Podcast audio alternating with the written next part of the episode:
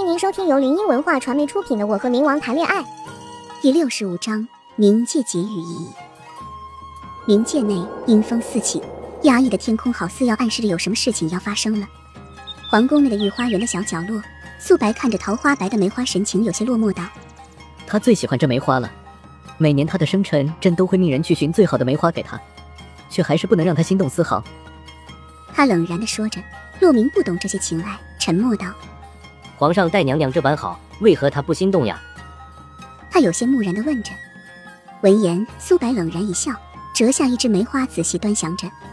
也是，你又没有经历过，怎么会明白呢？他洛明自是没有经历过，但看皇上的样子，大概也明白这情字的一二。蓝色的月光下，雾气弥漫着，黑色的身影咻咻咻的从黑色的竹林中快速飞过。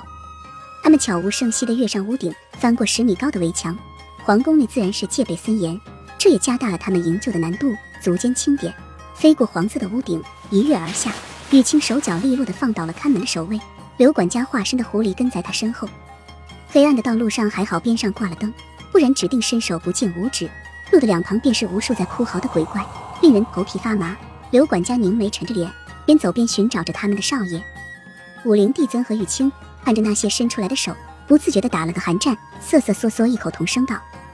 恐怖！快要到走廊的尽头时，才找到了宫梅。玉清看着左边的牢笼，指着那个狼狈的男人，赶忙喊住了还在往前找的刘管家。哎哎，臭狐狸，你看那是不是宫梅？闻言，刘管家回头看了他一眼，马上返了回来，顺着他手指的方向看去。他瞬间瞪大了瞳孔，心下一咯噔。少爷，果不其然，是宫梅，只是一眼他便瞧出来了。闻言的两人心下也是一惊，昔日如此强大的孤傲的男人，如今却落得如此下场。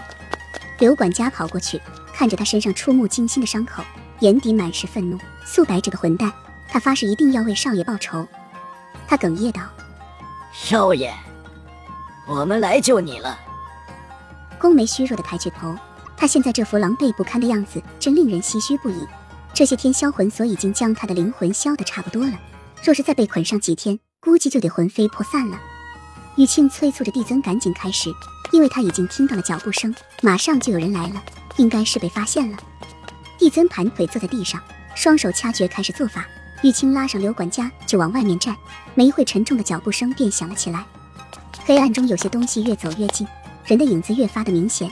走近了些，一瞧，原来是那些巡逻的阴兵。